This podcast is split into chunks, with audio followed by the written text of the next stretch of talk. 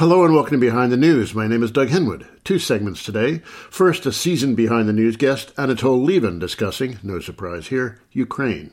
And then Alyssa Giacchino and Derek Seidman will talk about the role of private equity in destroying the climate. In February 1997, the 93 year old George Kennan, one of the architects of the Cold War policy of containment to the USSR, wrote this in the New York Times. Expanding NATO would be the most fateful error of American foreign policy in the entire post Cold War era. Such a decision may be expected to inflame the nationalistic, anti Western, and militaristic tendencies in Russian opinion, to have an adverse effect in the development of Russian democracy, to restore the atmosphere of the Cold War to East West relations, and to impel Russian foreign policy in directions decidedly not to our liking. Why, with all the hopeful possibilities engendered by the end of the Cold War, should East West relations become centered on the question of who would be allied with whom and by implication against whom in some fanciful, totally unforeseeable, and most improbable future military conflict? The disaster he foretold is upon us. To help us understand all this, here's Anatol Lieven, in the 1980s and 90s, Lieven covered the former Soviet Union, Eastern Europe, and the wars in Afghanistan, Chechnya, and the Southern Caucasus for the Financial Times and the Times of London. In the 2000s, he worked at a number of think tanks in Washington and is now a senior research fellow at the Quincy Institute for Responsible Statecraft. Anatol Lieven. This war is just horribly brutal, and um, everyone I know is in a ter- terrible state of mind over it. But it didn't come out of nowhere. What George Kennan worried about 25 years ago has pretty much come to pass. Well, exactly. Since the, the mid 1990s, when the uh, the issue of NATO enlargement first came out, Russian officials, Russian intellectuals, and leading Western experts, including George Kennan, the architect of containment, uh, and myself, in a small way, have all been saying that if this were, were extended one day to Ukraine and Georgia, uh, it would lead at best to deep confrontation and at worst to war. The Yeltsin administration warned of this. This is not just a Putin thing. And Putin has been warning of it consistently. And of course, over the past uh, almost three months by now, before the war, the Russian government was making clear uh, that there was a, a threat of war uh, if the West did not um, compromise on what Russia regarded as its vital interests. The Russian government has, well, obviously, it's committed a very grave crime under international law by invading Ukraine. I think it's also made a terrible mistake. But as you say, in international relations, one also has to take account of realities. And, you know, the reality is that Russia has always regarded keeping Ukraine out of a hostile Western alliance as vital uh, to Russian national security. How much um, infiltration or uh, manipulation of the political scene uh, in Ukraine has the U.S. and, and other Western powers um, been guilty of? Um, has there been you know, conscious subversion? Are the Russians rightly paranoid about that, or um, are they just uh, getting carried away? In 2014, I mean, it was obvious from funding, including by institutions that are rather uh, comically in America called non governmental institutions, even though they're funded by Congress, like the National Endowment for Democracy, to the Ukrainian opposition, made clear the West's desire to overthrow the then elected, by the way, government of Ukraine, President Yanukovych. And obviously, there was the famous intercepted telephone conversation by um, Victoria Nuland, which made clear the role of the Obama administration in, in manipulating the formation of the, the next Ukrainian government. Since then, it hasn't been exactly a matter of covert manipulation, but, you know, the West has aided Ukraine, has uh, strongly encouraged Ukraine uh, to try to join the Western alliance while not actually offering Ukraine membership or anything but the vaguest possibility of membership in future. And of course, some the West has funded, educated, supported large numbers of the Ukrainian elites. But this is not covert manipulation. You know, this is overt. You can say Ukraine's development towards free market democracy which is quite true. But I mean, it is obviously also an attempt to turn Ukraine into a Western ally. If the West, you know, as it's done in some other places, had supported democracy in Ukraine and economic reform, but without raising this for 12 years now, they've had no intention of actually implementing, but, you know, suggesting this idea of, of Ukraine joining NATO. You know, if we'd stuck to the one without introducing the other, maybe this catastrophe could have been avoided. Yeah, I noticed you said in the prospect interview uh, that uh, we never had the slightest intention of defending Ukraine, not the slightest. Now, was that ever expressed? Did the Ukrainians understand it? Did they not hear it? Were they not told it? I think they must have understood it more or less, or at least sensible Ukrainians did. Uh, because after all, we'd done the same thing to Georgia in 2008 you know, when there was this half promise of NATO membership, but when this led to war with Russia, well, actually, Georgians attacked the Russians in South Ossetia. Of course, America never came to Georgia's aid, and uh, the West didn't come to Ukraine's aid in 2014. But there are two problems, really. One is that for a long time now, I mean, really ever since the 1990s, we have made membership of NATO and the European Union synonymous with belonging to Europe. It has two problems. The first is that it makes it virtually impossible for democratic reformers anywhere in Eastern Europe not to try to join the EU and NATO uh, because they are basically branding themselves as second class Europeans or non Europeans. So the option, which was entirely viable in itself, of joining Finland and Austria as free market democracies but non aligned ones, we morally and emotionally and politically speaking closed that door. But the second thing, of course, was that um, by defining Europe in these terms and, and going in for this NATO rhetoric of Europe whole and free, we told the Russians completely explicitly, uh, you're not Europeans, go away. We don't consider you part of Europe and we're not going to consult you about European affairs. Well, you know, that is about as deep an insult to Russia as one can easily imagine. And, you know, it was not going to go down well with any Russian government, let alone Putin's. What are Putin's goals here? Do we have any idea? Does he really believe Ukraine is a fiction, or more of a fiction than most nations are? does he want a buffer zone, complete absorption? What's the end game? Well, the answer is I don't know. Um, in fact, I mean, the, the, the, striking thing is, you know, I've been talking to, um, you can imagine, quite a lot of uh, what you, members of what you might call the outer Russian establishment. And they were all, without exception, surprised by many aspects of this Russian invasion. And they all said that now the decision making circle in Russia, in the Russian government, and the circle of people who Putin actually listens to has narrowed to fewer than 10 people. It's become very, very, very closed. Those pictures of him at that gigantic table are capturing something, aren't they?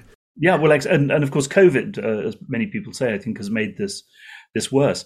But uh, as a result, I mean, you could say a bit like US administrations in the run up to Vietnam and Iraq, but much more so. It seems likely that Putin has, in fact, been cut off or cut himself off from accurate and objective uh, information. All I can say is that if Putin was, uh, and his immediate uh, followers, if they were so incredibly stupid as to believe that they could impose a puppet government on the whole of Ukraine, then, uh, you know, unless they're blind um, as well as mad, they must realize that the strength of Ukrainian resistance and, you know, the display of Ukrainian unity since the war began, you know, have rendered that completely impossible. This isn't Czechoslovakia or Hungary during the Cold War, where you you know you at least had the, the structures of a communist party to maintain Soviet domination you will not be able to, to create anything but the most grotesque, ridiculous, obvious puppet authority in Kiev if that's what Putin wants. It will it will lack all legitimacy. Uh, it will be totally incapable of running a stable state. It will face continual protests and resistance, which will have to be put down by ruthless means, and it will necessitate the permanent presence of a Russian army to, to keep it in place you know, just like the Soviet Union or America in Afghanistan. The war so far has clarified some things.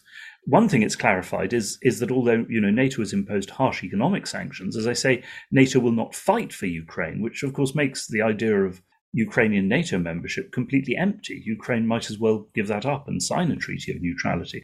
But on the other hand, uh, I, I think it has completely destroyed Russian plans, if if that's what they were, to impose a puppet government. I mean, not just in, in Ukraine, but even in most of the Russian speaking areas of Ukraine. Because apart from anything else, the, it, as is now apparent, I mean, to capture the cities in Ukraine, Russia will, you know, it can't just walk in.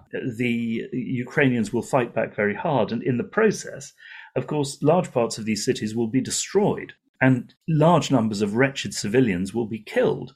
Well, how can you possibly set up a pro Russian government on the basis of, of that? So I wonder. I mean, it does look as if the Russians are going to have are going to storm Kharkov, and well, they're attacking Mariupol and um, in the south. But I wonder, as far as Kiev is concerned, you know, Kiev being by far the biggest Ukrainian city, whether Putin has made up his mind yet, actually, to storm it, uh, or whether he is aiming to blockade Kiev in an effort to put pressure on the Ukrainian government to make peace on you know some version of Russian terms, perhaps not full Russian terms. We don't know how far Russia will compromise on its terms. We'll have to see. But uh, uh as I say, I mean, I think the maximal Russian aim in Ukraine, thank God, uh, has already been defeated by the Ukrainian people and army. How long can that go on?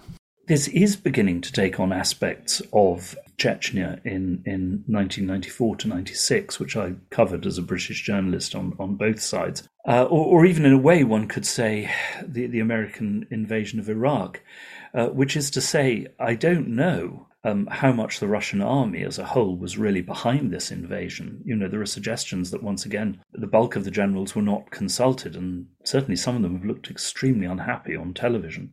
But, you know, when an army is in a war, particularly a war of, of this kind of importance to Russia, they want to win.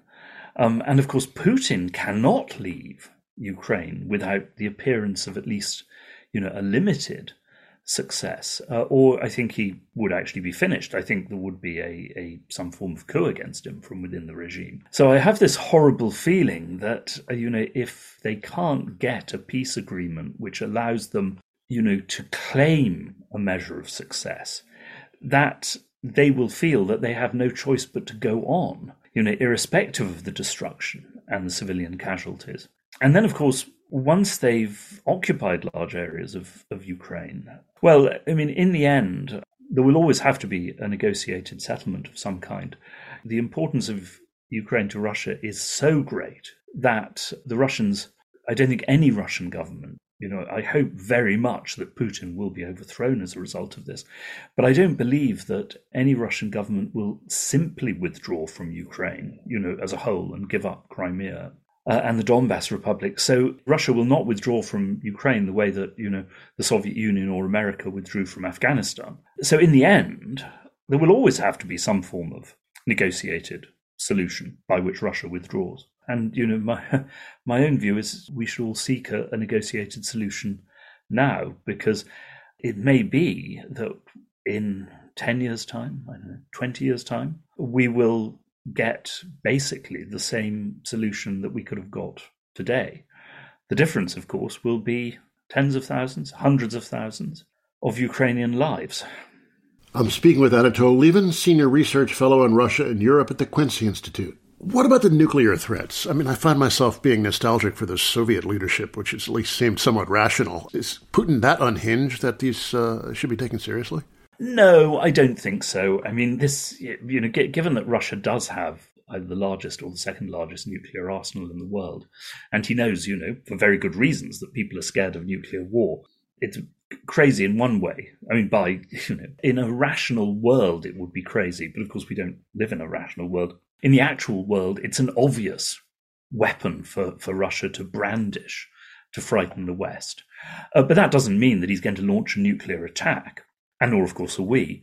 Uh, but what I worry about more is that if we get into a state of permanent deep tension, we have a guerrilla war on Russia's borders, you know, probably overlapping into terrorism in Russia itself, backed by the West through Poland, the level of tension and the p- potential for armed clashes will be such, you know, as has not existed in Europe between Moscow and the West since basically the Berlin airlift blockade of 1948. And in those circumstances, uh, you know, of heightened tension and fear on both sides, there is always the possibility of some disastrous accident or miscalculation. We really need to remember the number of times which have now come out when, by accident, uh, there could have been a nuclear exchange during the Cold War. Several times it came down to the wisdom uh, and caution of one man on either side, one man you know? So um you know just because putin is not going to deliberately fire missiles at us doesn't mean that the you know the, the threat isn't really genuinely there. What about the western reaction? Are sanctions that effective? And now we hear some yahoos on cable tv talking about attacking the russians declaring no fly zones. Um, what about the western reaction? How much can we do I haven't noticed that any of these people calling for no fly zones uh, are going to be flying US and NATO planes themselves. As far as I can see, there are no um, pilots among them, right? But As I've said again uh, several times in recent days, chicken hawks don't fly. They squat on the ground uh, at a very safe distance and squawk loudly. No, I mean, uh, sanctions is what we've got, basically. Um, plus, I fear I think this is a terrible idea, by the way, but I fear support for a Ukrainian insurgency against Russia, if, of course, Russia occupies areas where such an insurgency can be launched. Now, as to the effectiveness of these sanctions, well, I mean, obviously, what the West is trying to do is to hurt Russia as badly as possible uh, without hurting the West. And, of course, in this case, particularly the Europeans who are dependent on Russia for uh, energy imports. You know, we've sanctioned everything we possibly can, short of cutting off the gas and oil. Uh, so, I mean, that being so, Russia will still have uh, an international revenue stream. But um, on the other hand, you know, the sanctions that have been imposed will hit Russia uh, very badly, and I think are harsher than Russia expected, particularly the, the sanctions, you know, against um, Russian central bank, and will lead to uh, Russia's isolation uh, from at least the Western economies, except in, in the area of energy. In addition, the, the measures introduced by the, the, the West uh, and the countermeasures introduced by Russia uh, will hit uh, very badly the international lifestyles of the Russian elites, and especially the younger elites to which they've become accustomed. This doesn't affect the inner circle around Putin. I mean, these are hard men, as they say in Ireland. Um, they are undoubtedly deeply patriotic in their own sense, and they are very, very determined and resolute, and of course, completely ruthless. But I think it's it's worth remembering that you know in the 1980s, as the children of the Soviet elites became aware of how much better they could live in a westernized Russia for pretty cynical reasons, I have to say, in many cases, but still, than they were in a Soviet Russia. That played a huge part in the fall of communism and the disintegration of the Soviet Union. And you know, if uh, you are plugged in to the wider Russian elites and listening uh, to what they're saying in private, but actually what some of them have even started to, to say in public, um, you you do see that they they are becoming really anxious. Uh, and of course, they understand better than the rest of the population, even the educated population, just how badly this is going to uh, affect them. If this goes on uh, over a long period, you know, and, and the Ukrainian quagmire goes on for a long period, then I think discontent against Putin will mount very, very high. If it mounts high enough, uh, look, one doesn't know, uh, but I think it's more likely than you know a revolution on the streets like in Ukraine in 2014 or Georgia. I think more likely would be a coup from within the Putin regime, basically to get rid of him and some other top officials. Perhaps you know it could be a relatively polite coup. You know, a delegation goes to him and says very politely, you know, we respect your record, we guarantee your property and your personal security and that of your family, but it's time to go. Uh, but as I've said, I don't think that any Russian government that succeeds Putin will simply surrender unconditionally in Ukraine, you know, in the sense of, of giving up Crimea and the Donbass and acceding to Ukrainian NATO membership um, and giving up any guarantees for the Russian minority in, in Ukraine. I, I, find it very difficult to believe that that you know unless Russia actually collapses as a state, uh, that any Russian government will agree to that. Now, I'm very afraid, looking at some, some of the voices in America now, that a, a good many people in the in the American security establishment do now want to use this to destroy Russia as a state. But in the first place, that you know condemns us to endless economic warfare against Russia, with everything that would mean for the world economy. It condemns Ukraine to endless war with horrible suffering for the Ukrainian people. Uh, but also, of course, a program of sanctions which is openly aimed at what many Russians would see as not just getting rid of Putin, but destroying the Russian state, uh, could have, um, you know, uh, the completely opposite result um, as far as the support of Russians for the regime. We just don't know. But I mean, what we do know is that similar sanctions aimed at regime change in Cuba, in Iraq, in Venezuela, in Iran, in North Korea have all failed, all of them, all of them without exception. And so um, all one can say is, look, it could be different in the case of Russia, but there are no historical grounds to believe this. Now, who is Putin's power base? Who surrounds him? Does he have a, a constituency in the uh, the elite, or is it pretty much a, a small little clique of um, cronies? Well, I mean, the thing is that Putin has assembled a wider establishment, which is beholden to him in many ways, you know, and he has tamed the what remains of the old financial and economic oligarchy and gained their public support. Um, but you know, th- th- these people are extremely cynical and self-interested and ruthless they will not stick with Putin if they think that you know their own vital interests are, are, in danger, or that sticking with Putin is going to mean that you know their own fortunes and positions will be destroyed. The inner circle, the people who are completely beholden to Putin, uh, or not perhaps exactly beholden to Putin, but are completely identify with Putin, who have exactly the same background and ideology, are a very small group of uh, mainly ex KGB people uh, or linked to the KGB in various ways, um, and they occupy all the top positions in, in at least on the security side in government. And also, they've been put in control of Russia's uh, a large part of Russia's energy uh, economy um, and various other places.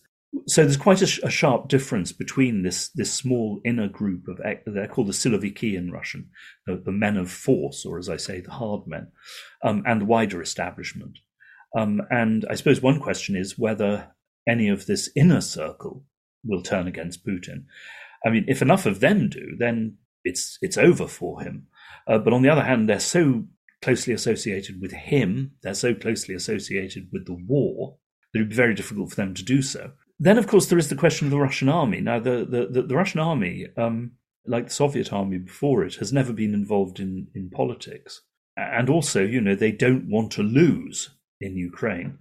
Uh, but um, you know, if you get a, a, an endless quagmire, um, then at the very least they they may start you know really really pressing for a diplomatic compromise to get out of Ukraine. If of course the Ukrainians and the West are prepared to offer a, a compromise, because you know the, there's one issue that people haven't looked at yet, but the, the Ukrainians are trying to call up basically you know all their men of military age how many many they'll get, it, depends on how much territory Russia conquers. Uh, it depends on how many Ukrainians flee to the west. But even so, I mean, if if Ukraine calls calls up everybody it possibly can, it will in fact hugely outnumber the existing Russian army in Ukraine. Now, if the Russians in response have to call up their reservists, you know, here we're talking about uh, you know, ex conscripts who served um, and then went left the army and now have jobs and have families. You know, if you start telling 28 year old Russians to leave their well paid jobs and their children and return to fight in Ukraine, a war uh, that they were never consulted about, and where they've been watching, you know, pictures, uh, very demoralizing pictures of Russian Ukrainians, Russian speaking women and children being killed. That, I think, is the moment when, if it has to do that, then the Putin regime will be in really serious trouble.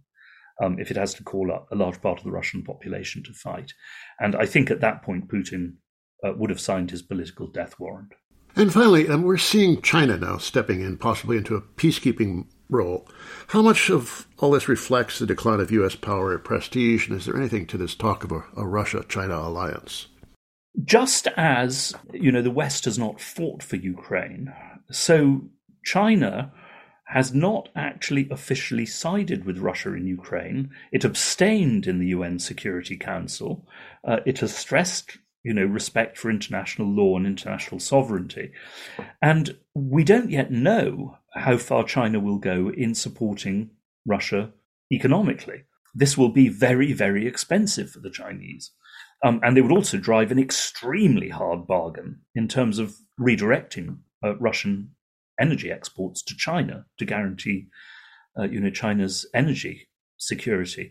So it seems to me that China is is not actually so far trying to exploit this crisis uh, as much as it um, as much of it uh, uh, as it might have. If China would step in and broker a reasonable compromise, this would be an excellent thing because I don't trust the United States to do so, to be honest, given the strength of the anti Russian agendas here and the desire of some people actually to turn this into a permanent war to destroy Russia. So I think it would be an excellent thing if the Chinese stepped in. But I also know that, uh, that uh, America would do everything in its power to block a Chinese brokered agreement. As to the, the decline of American power, it is striking just how distorted the view of the world of many establishment Americans has become over the past 30 years.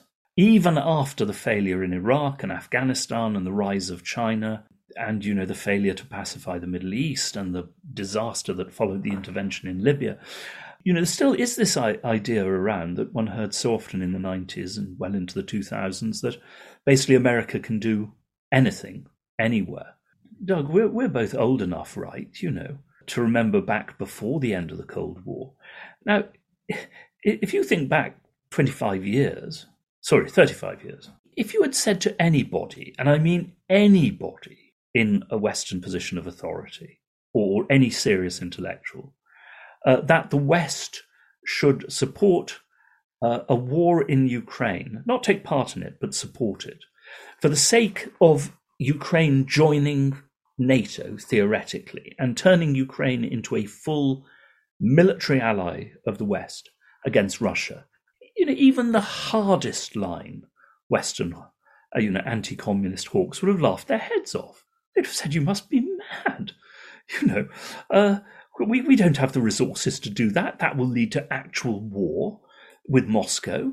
Uh, don't forget they have thousands of nuclear missiles. And by the and in any case, how could this possibly be in our interest if we can, you know, to, to take such an appalling risk and make such a commitment? If if we can, you know, manage to get not just the Poles and the Czechs and the Hungarians, but to rescue the Balts from the Soviet Union and free them and turn them into Western allies, well, this would be a, you know, a, a magnificent, a historic, a wonderful Western victory. It's rollback, right?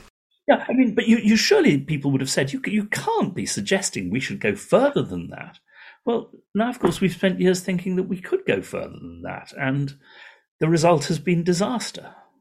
That's Anatol Lieven, Senior Research Fellow on Russia and Europe at the Quincy Institute for Responsible Statecraft. The Institute is based in D.C., Lieven is based in London.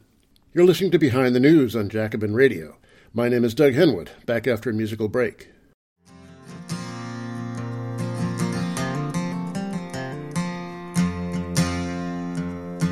No more deluded by reaction, and tyrants only will make war. The soldiers too will take strike action, they'll break ranks, they'll fight no more. And if those cannibals keep trying to sacrifice us to their pride, They soon shall hear the bullets flying. We'll shoot the generals on our own side. Us so comrades, come rally, and the last fight let us face. The Internationale unites the human race. Us a comrades come rally, and the last fight let us face. The Internationale unites the human race. That was some of the Internationale performed by Alistair Hulett. Next, a look at some despoilers of the planet. Private equity, or PE, is the name given to investment funds that generally buy and sell entire companies, using money raised mostly from big institutional investors like pension funds and college endowments, along with some very rich individuals. PE funds are generally run by small management teams who charge very high fees and take large cuts of any profits generated by their activities.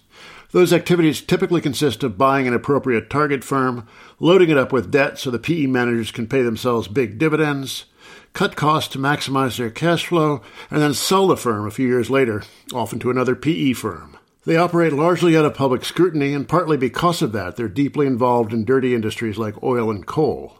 They've gotten in deeper as a lot of more mainstream financial organizations like banks and money managers who deal with a broader public than private equity have been trying to recast themselves as friends of the earth. The Public Accountability Initiative and the Private Equity Stakeholder Project are just out with a report, Private Equity's Dirty Dozen, on 12 leading PR mavens and the fossil fuel producers in their portfolios. Joining us are Alyssa Giachino of the PE Stakeholder Project and Derek Seidman of the Public Accountability Initiative, aka LittleSis, as opposed to Big Brother, who are two of the four authors of the report last couple of years, a lot of big financial institutions, I guess led by Larry Fink and BlackRock, put on green disguise, trying to pretend to care about climate in particular. And whether it's true or not, um, they do feel the urge to at least act the part. But um, it seems like a lot of the private equity guys just don't care and are able to get involved in some of the dirtiest businesses on earth. Is that a correct impression? So, yeah, you have public asset managers like BlackRock and Larry Fink that have a much higher public profile. And it's true that while there are a handful of the private equity managers like Schwarzman that are slightly better known, on the whole, private equity firms operate largely outside of the scrutiny of the public eye. There's a lot more momentum that has been built over many years by shareholders and other activists to pressure public asset managers like BlackRock to take more seriously and to invest in ways that are sustainable for environmental reasons, to invest in ways that advance racial justice. And the private equity industry, because it operates largely in the shadows, just hasn't felt the same degree of pressure.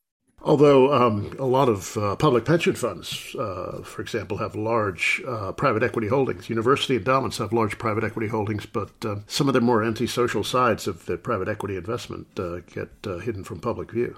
Unfortunately, that is the case. It's I mean, it's in the name, right? It's private equity. So it's shielded institutional investors like university endowments, corporate pensions, or public pensions commit large amounts of capital to private equity firms, but they relinquish control. They are limited partners. And so they rely on the managers, that these external private equity managers, to make all of the investment decisions and rarely get granular information about how those investments play out. The, the investors themselves get some information about performance, but they don't necessarily have visibility into how the, that money is made.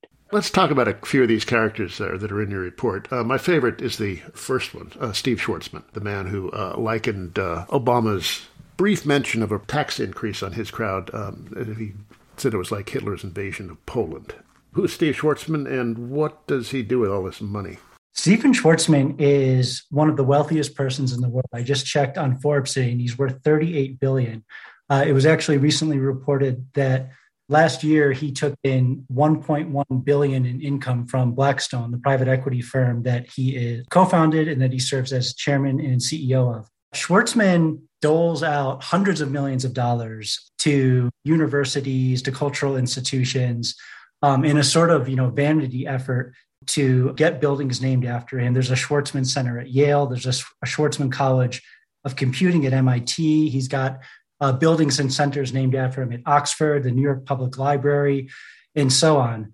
In fact, there was a, a funny story. He, he offered to donate $25 million to his, his alma mater high school.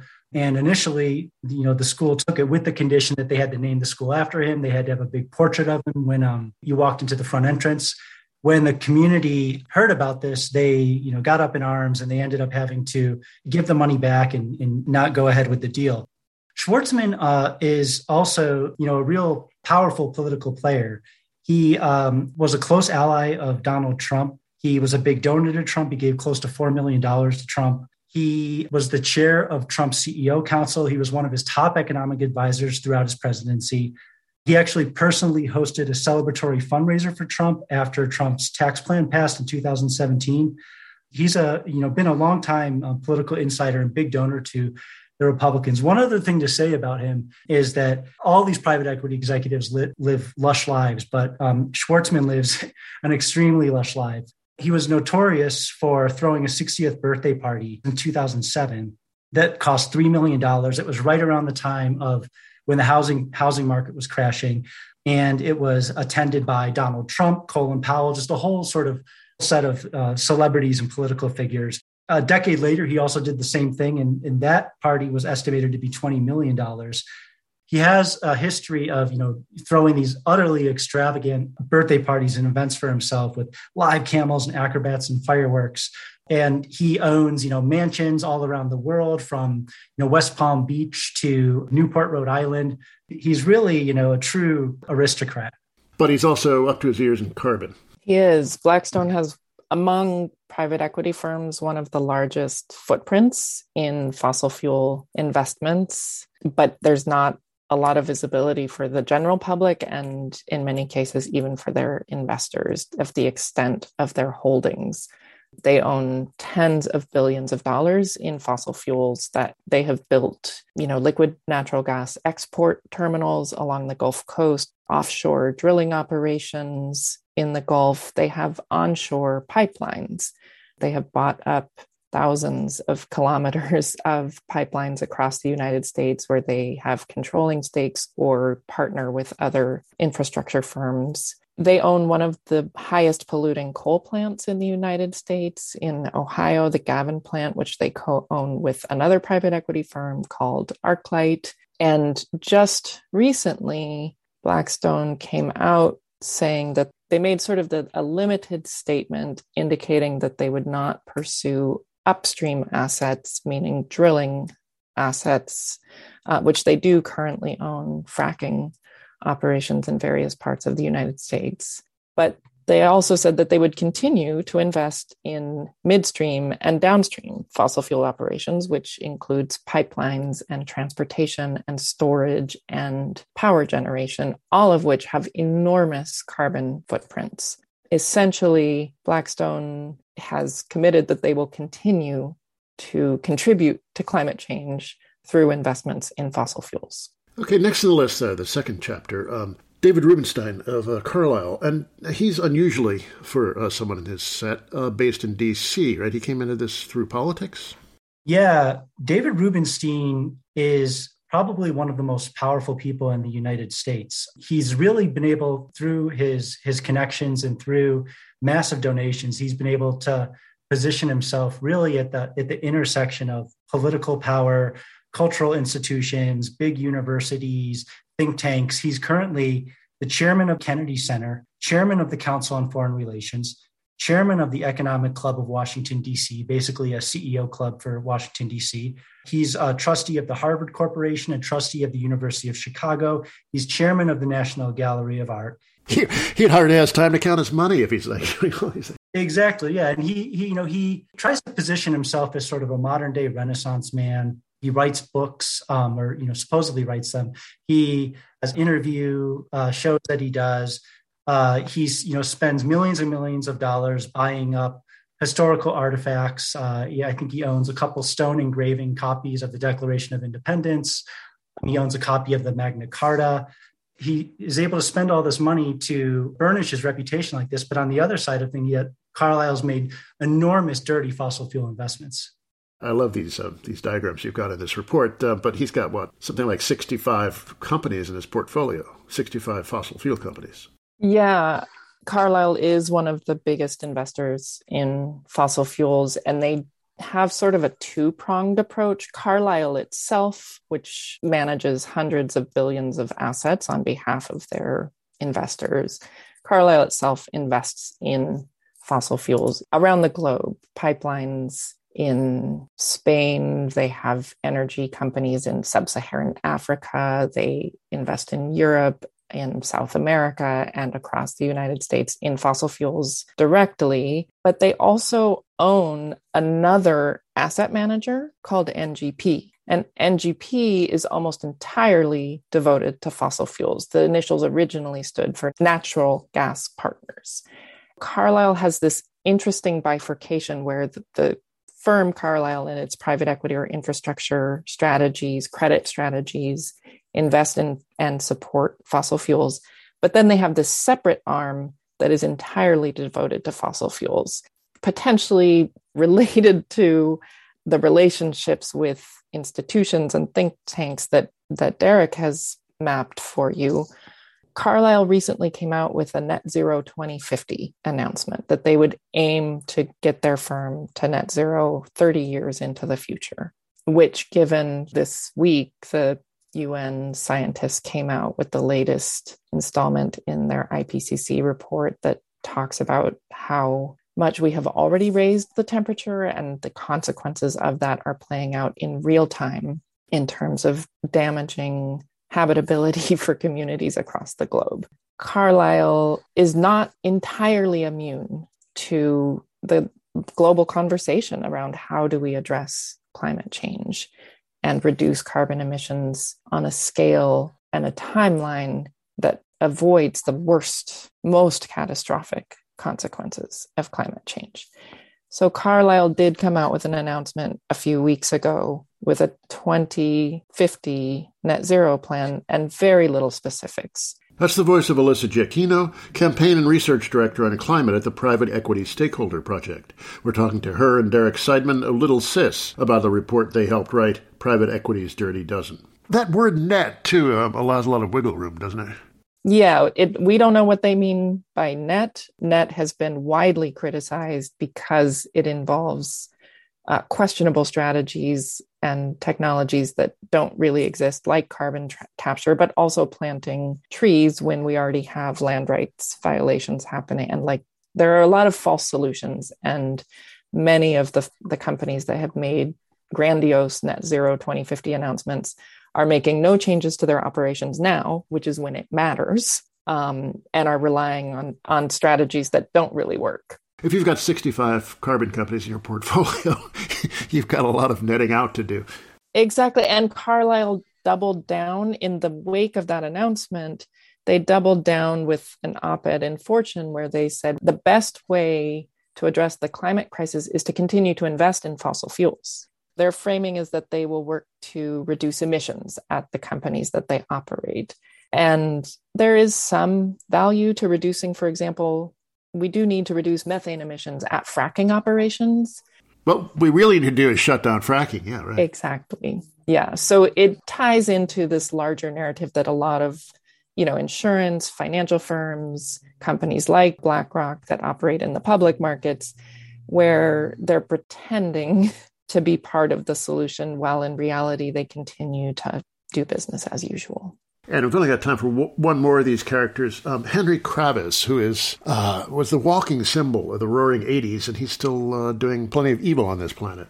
Yeah, Kravis, the co-founder of, of KKR, he's worth around nine billion dollars. Kravis is uh, he's the co-chair of the board of overseers of the Columbia Business School. He gave 125 million dollars to the Columbia Business School to have a, a building named after him. He's also a trustee of Claremont McKenna College. His wife is the new board chair of the Museum of Modern Art, MoMA. Kravis is the vice chair of the Kennedy Center Corporate Fund Board. So, like these other private equity figures, he's really tied into these elite circles in a major way. He's also a big art collector. He has paintings by Renoir and Monet. He owns Louis XIV's furniture. Kravis was also a, a big Trump donor. He gave about a, he gave a million dollars to Trump's inauguration in 2017. He was actually under consideration. It was reported for the Treasury Sec- Secretary job. And you know, like all these other private equity bigwigs, Kravis owns you know mansions and estates around the world. He's particularly a big power player in Palm Beach, Florida. You know, the, one of the the big you know private equity and finance elite enclaves in the U.S. Uh, there's a, actually a Kravis Cultural Center that's named after him. Um, he's a director of the Palm Beach Palm Beach Civic Association. So yeah, I mean Kravis is um, you know like Schwarzman, like Rubenstein, a major private equity aristocrat. And what what's his portfolio look like? Again, KKR is a big investor in fossil fuels, have been for a long time. We have, in addition to the recommendations from the UN IPCC, the International Energy Agency over the last year has also made this really important pivot where they have laid out a roadmap to keep us within a 1.5 degree Celsius scenario and have described it as a very narrow window. And one of the key components to that pathway is no expansion of fossil fuel infrastructure. So the International Energy Agency said last year we should not build any additional fossil fuel infrastructure. That's no more pipelines, that's no export terminals. We need to work on containing the carbon footprint that we have now and reducing emissions at existing fossil fuel operations, but expansion is off the table. KKR maybe didn't get the memo. KKR is in the process of building gas pipeline through British Columbia in Canada that would take fracked tar sands to the Pacific coast of British Columbia for export to Asian markets. So they're building this 400 and some mile pipeline, which is new infrastructure to lock in dependence on that fuel stream for decades to come. And it's not just any kind of fossil fuel infrastructure, that's some of the filthiest around.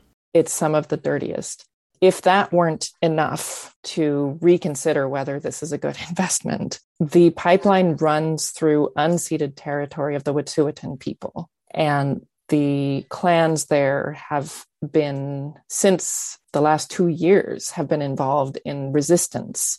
They have raised concerns about all of the environmental impacts, not just of the burning of the fuel, but of the risks of spills should that pipeline fail, which we all know they frequently do, there are many examples of pipeline failures, and the destruction of habitat through the construction process, in addition to the violations of Indigenous sovereignty. So there is litigation, there are blockades, there have been arrests. The Canadian Mounted Police has bulldozed houses that, that the Wet'suwet'en have built. So it is a very contentious battle that KKR is at the heart of. KKR walked into that investment after the resistance had already started. KKR took a controlling stake of that construction project from TC Energy, which is a Canadian pipeline company. KKR walked into that knowing full well the Wet'suwet'en were already resisting it and decided to go ahead. They have not addressed any of the concerns. So that, and that's just one example. KKR has an extensive fossil fuel portfolio and it's not limited to North America. They entered into a deal with uh, the Abu Dhabi National Oil Company a couple of years ago. It was a $4 billion deal, which is one of the largest oil producers on the planet.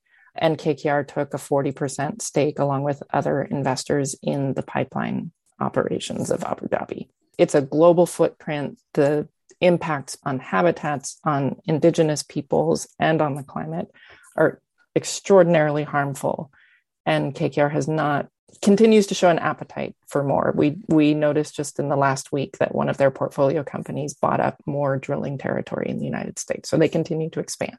All right, we're just about out of time, but uh, this is always comes at the end of the uh, the interview. But um, more public-facing companies than these guys, um, you, you, know, they're they're they're susceptible to public pressure, even if we're not going to get the government to regulate them in any meaningful way. But uh, these guys seem, by the structure of their operations, to be immune from public scrutiny or influence. Um, how do we break through the, those defenses? It's a great question. Look, I think there are always opportunities. There are regulatory opportunities. The SEC, under the current administration, is taking a closer look at private markets and the operations and, and some of the risks of the lack of transparency. So I think that is an encouraging.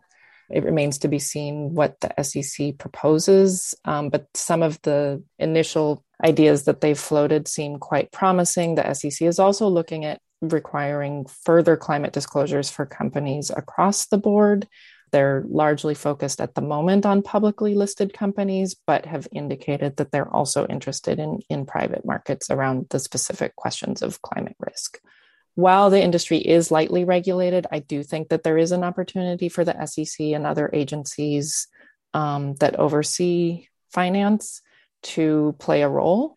In addition to that, I think the are, there are opportunities for the institutional investors that you mentioned at, at the top of this conversation, university endowments, pension funds, to insist that as a condition of uh, committing capital to these managers, that they commit to moving away from fossil fuels, commit to a just transition, both for the workforces that may be currently involved in fossil fuels, but also for the communities that have been bearing the brunt of the pollution and the environmental impacts over the course of their operations. And, you know, the, those institutional investors have choices about where they put their capital. Many of them have their own adopted their own policies and are taking the climate risks very seriously because they have that long horizon of wanting to preserve their capital in the case of an endowment or you know to be able to meet the obligations to pensioners in the case of pension funds that long-term vision gives institutional investors a real point of leverage where they can press these private equity firms to change their business model and invest toward a 1.5 degree scenario and be transparent about what their impacts are be accountable to what their emissions are and how they are contributing to climate change right now and how they're going to pivot their portfolios away from these damaging fossil fuel investments. Those are Alyssa Giachino of the PE Stakeholder Project and Derek Seidman of the Public Accountability Initiative, aka LittleSis, two of the four authors of a report, Private Equity's Dirty Dozen. That's it for me, Doug Henwood. Let's go out with this some of the freshly released 12 Years to Save the Planet from Bergsonist. Till next week, bye.